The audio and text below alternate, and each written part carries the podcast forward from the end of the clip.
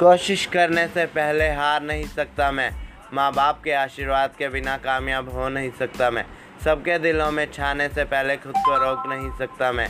दुनिया को corona virus जैसे अंधकार में खो नहीं सकता मैं। दुनिया जीतने से पहले छोड़ नहीं सकता मैं।